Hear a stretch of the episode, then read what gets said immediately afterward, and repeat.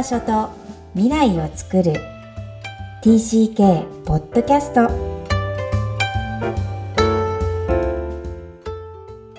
皆さん TCK ポッドキャストへようこそ。ナビゲーターのまいこです。みきこさん、よろしくお願いします。こんにちは。ダジャハオハーエブリワン、クロスのみきこです。本日はニューヨーク在住まいこさんとお届けする TCK ポッドキャスト。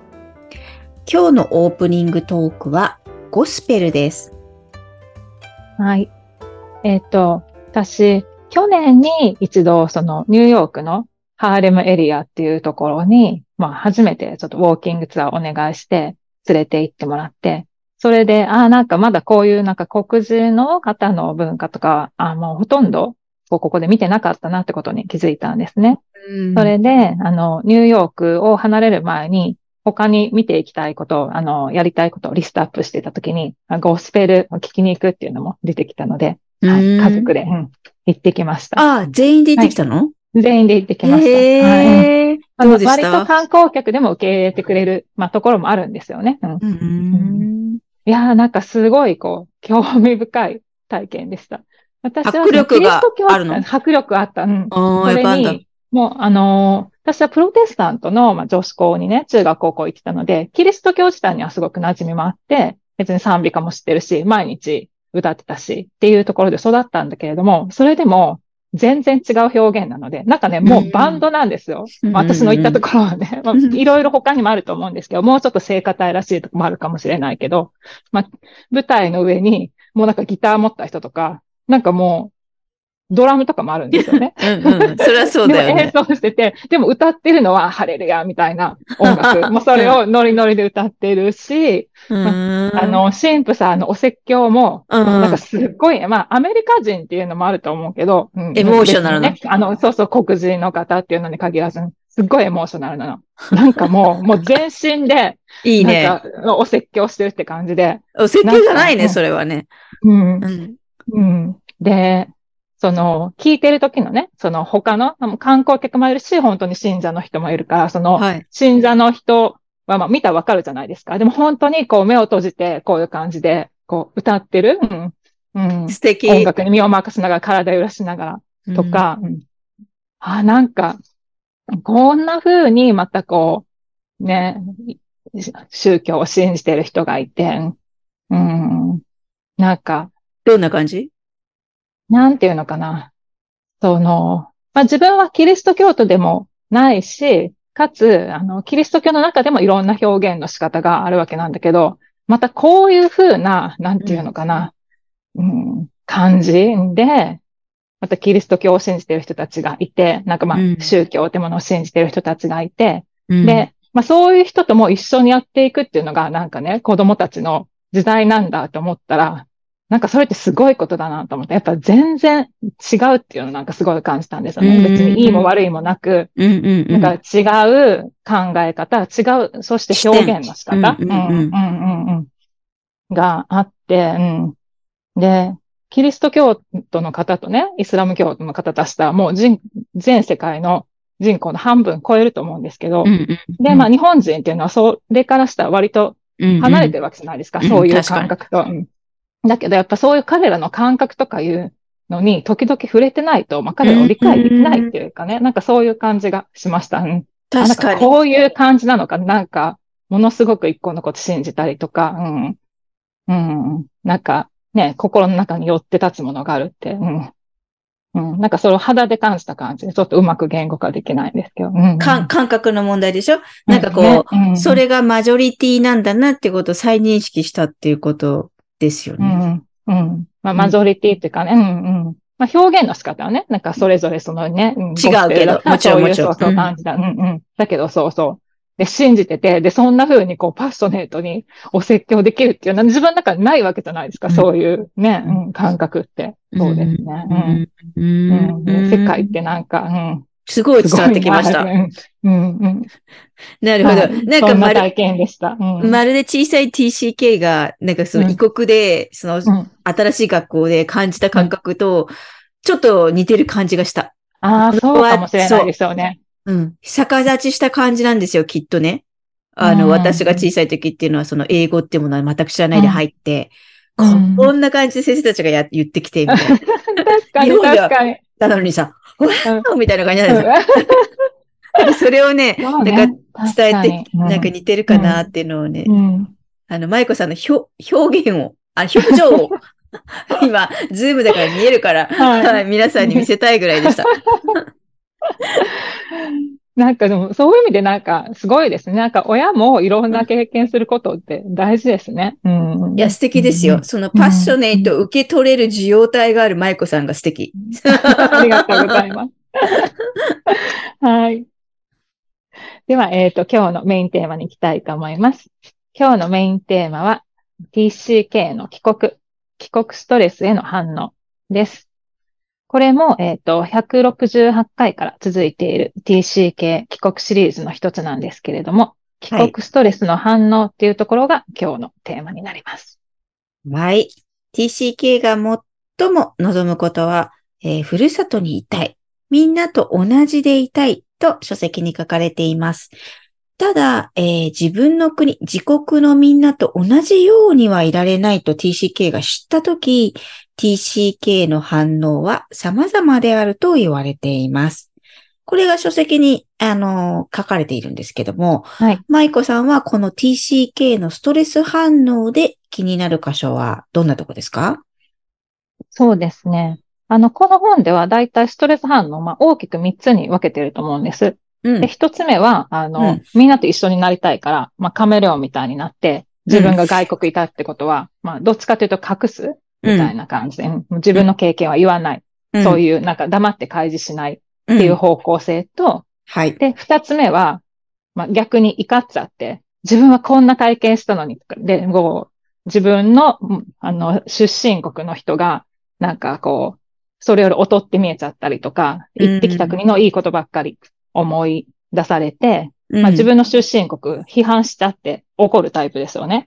それが二つ目に書かれていて、で、三つ目は全然本人も知らないんだけども、なんか他のことに没頭して、なんか逃避している。例えばすごく勉強に打ち込んでオール A 取ったりとか、音楽でコンクールに没頭して次々入賞したりとか、そういう形で出る逃避っていうのが書かれてるんですけど、なんかどれも納得しつつ、でも1番目と2番目は分かりやすいと思うんです。なるほど。親の目から見ても。なんかちょっとストレス抱えてるのかなっていうのが。喋らないしね。怒りは表現してくれるしね。表現されるし。だから何か、ちょっとよく気をつけてみないといけないなっていうのが比較的気づけると思うんだけども、その3番のような形でもし、なんか自分の子供にそれが出たら、なんかちゃんと気づいてあげられるかなっていうのが、もし気づかなかったらっていう、なんかそういうなんか問いとして、なんか3つ目が一番気になるかなって思いました。1番、2番ももちろん大変だけども、なんかわかる分だけ、なんか対応のしようがあるっていうかね。これね、耳痛いっていうか、私自身もこれの傾向はあったと思うし、で、これこそがカメレオンの延長にあると思ってるんですね。適用するために、帰ってきたための、ここの国の制度のオール A なわけじゃない。例えば私の場合はアメリカにいたけども、日本っていう制度で漢字検定みたいなさ、よくわかんないけど。例えばね。例えば。だけど漢字で取ると帰ってきたことが、漢字を習得したからもう大丈夫だみたいなさ。なんか、保証なわけですよね、どっかで自分に言い聞かせるとかね。そう。それは決していけなくないんだけど、じゃあどこで限界かとか、どこで過剰すぎるのかっていうのは、本人は決めれないんですよ、この時必死だから。それが難しいですよね。ね。一生懸命やってることを親が止めるわけにもいかないし。そうですよね。そこなんだよね、そこのところが。分かってことだけでもすごいことだと思いますけど、それが過剰だなって。ただそれは頑張りと見るのが普通な傾向だから、これは本当に解決しようがないなって私も思います。なんかあるんですかね。逃避の一つの手段であることに気づいてほしい。これだけで変わっていくのかなとは思うんだよね。だから本人がなんか気づくように何らか働きかけをするしかないですよね。多分そんなに頑張んなくていいよっていうアプローチは多分なんか得策じゃないと思うから。得策じゃない。ね、得策じゃない。ティーンエイザーとかになってくると、多分逆に反発を買うだけじゃないですか。だから、うん。なんかね、もうちょっと周りから攻めるみたいな多分感じになるのかなと思うんだけど、どういう働きかけなんだろう。うん、もっとやっぱり好きなことを発掘するようには誘導したいなとは思うけれど、うん、好きなことがわからないからオール A を目指してるわけじゃないですか。うん、そこが難しいな。好きなことがわからないっていうことが若者の悩みなので結構。そこともつながるのかな、うん、そうなんですよね。だから結局自分の好きとか、自分の感情をいつも感じてるとか、まあ基本になっちゃうんですけど、その積み重ねがやっぱり好きっていうのがわかるので、時間はかかるのかなと思うけど、まあやっぱり本当に親が気づいてたら全然事態は違ってくるだろうな、とは思いますね。でもそういう意味では、なんかずっと好きだったことを続けさせてあげるっていうのはいいですよね。なんかスポーツなり、ね、そういう芸術なり、何でもいいと思うんですけど。本当はこれ最近出てくださってる、インタビュー、TCK ホームインタビューの方々がなくて、ずーっとバレエをやってたとか、ずーっとサッカーだったと、この間も。おっしゃってて、隠れ TCK なんだけど、ずっとサッカーをやってた。っていうのは本当に今となっては救いだったっておっしゃるので、やっぱ大人になって40代になってようやくわかるものなんだなっていうのは、だから焦らないっていうのは大事かもしれないですね。その当時にそのティーネイジャーだったり20代の TCK がわかるわけではないってことをどっかでわかってあげないと、まだ内省する時間じゃないし、それでいいんだって、でもただ好きなことをやってるな、この子はっていうのがあれば、いいのかなっていう感じはしますね。でもそれって本当になんか深いですね。やっぱりなんか、こう状態が出てると、なんかすぐ解決しなくちゃって思っちゃいそうだから、特に逆に、元に戻ると、黙るとか、怒りとかの場合も、なんか、逆にこう分かりやすいから、解決しなくちゃって思っちゃいそうじゃないですか。まあでもそれも同じで、時間がかかること。だからそれっていうことですよね。だから無理にね、早く解決しようとしないっていうことが今日の一番のキーポイントかもしれないですね。本当だよね。もうね、TCK 話それに尽きるからね、やるせないよね。しかももどかしいよね。でも本当のことだからね、それを伝えたい番組なので、ありがたいなと思います。はい。そう、だからまあ TCK にとっては、帰国そのものが大変というよりも、こう周りに合わせてしまうとか、自分を追い詰めてしまうってことが問題であって、それが過剰でないかとか、自分の好きなことをやってるかってことを親が見てほしいと。でもまあ自分自身のことがわからなくなってしまうのが TCK なので、まあ、TCK が一生かけて、まあ、人生通じて折り合いをつける関門の一つではあるってことが言えるのかな。そして焦らないってことですね。焦らない。そうですね。はい。それでは本日のポイントをお願いします。帰国ストレスの反応。いろんな TCK がいます。TCK であることを開示しない TCK。怒りを作って自分の居場所を作ろうとする TCK。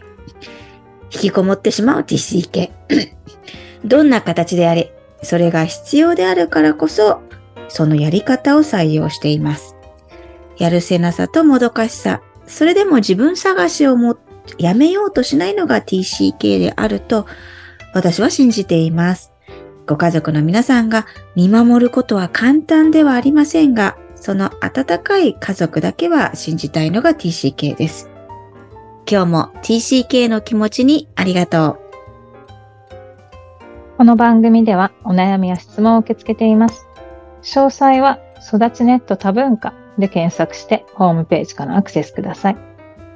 さらに、ポッドキャストを確実にお届けするために、購読ボタンを押して登録をお願いいたします。みきこさん、ありがとうございました。ありがとうございました。バイバイ。